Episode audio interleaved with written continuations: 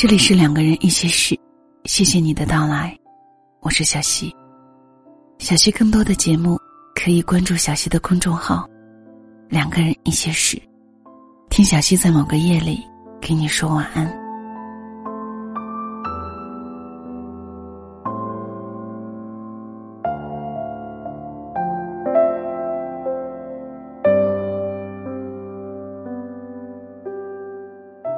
男人瘫坐在座椅上，两眼微闭，看着很舒服的样子。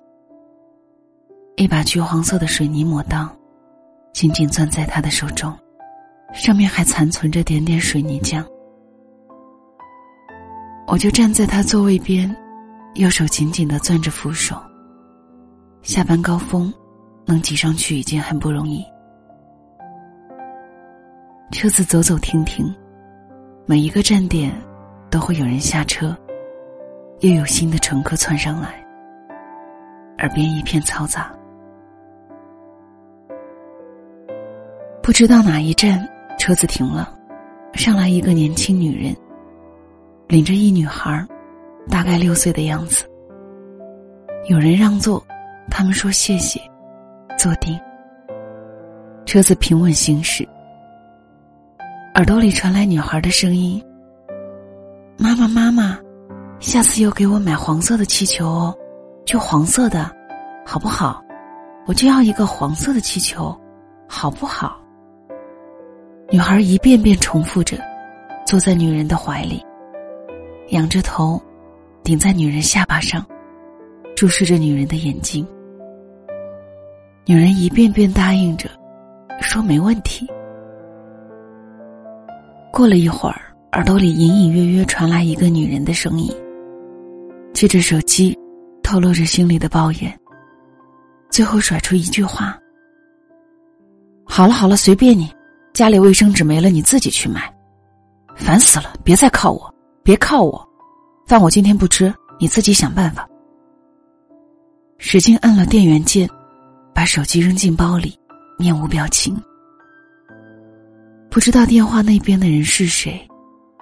也许是她的丈夫，也许是她的孩子，谁知道呢？这么多的声音，这么多的动静，时不时互相较量着。但是身边的男人还是沉睡如泥。他大概是很累了，像他这样一沾着椅子就睡得死死的，不难想象他的工作有多艰辛。幸亏这路公交夏天都会开空调，放了合适的温度。人只要站进来，是不会再觉得热了。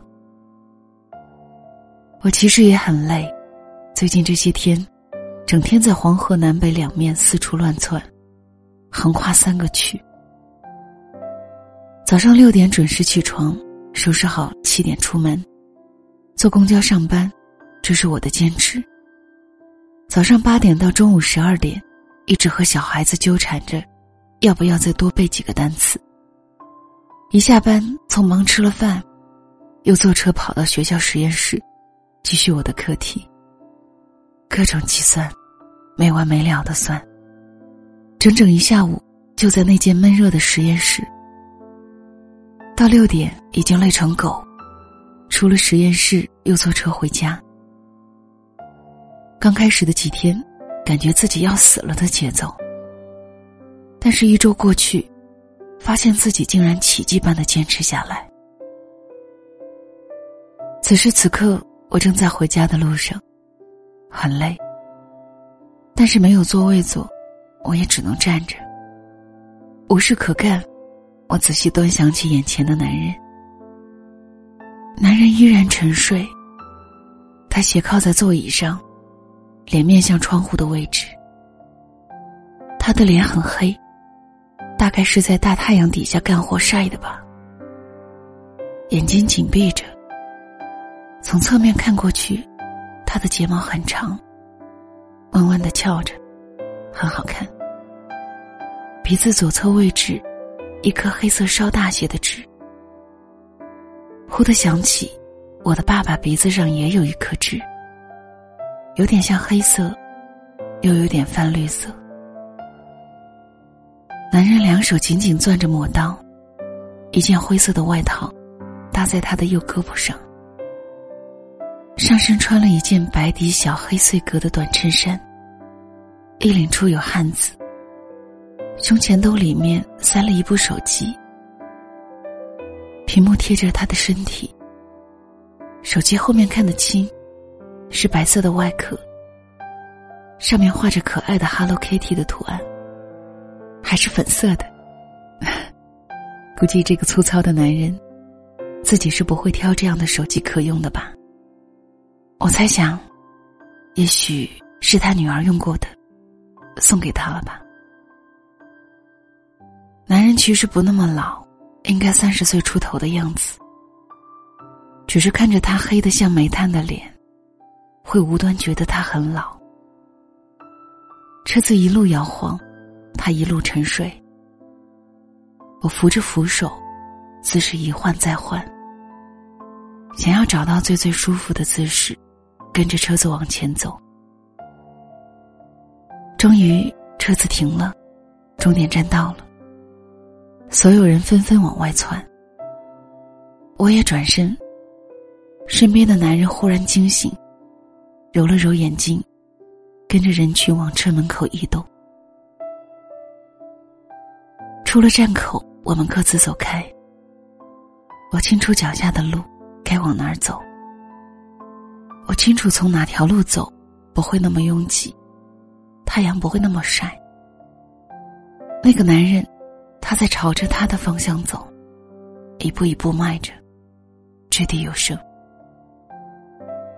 太阳一点一点落下去，没有了先前刺眼的光芒。温度降低的时候。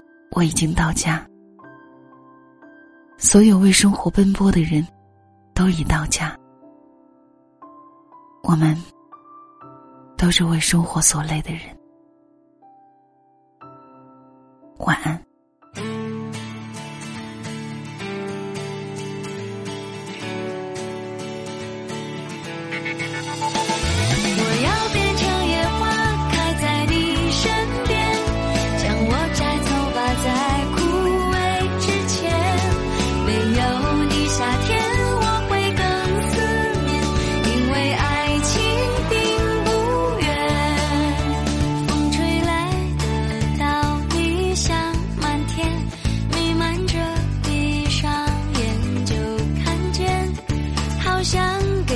只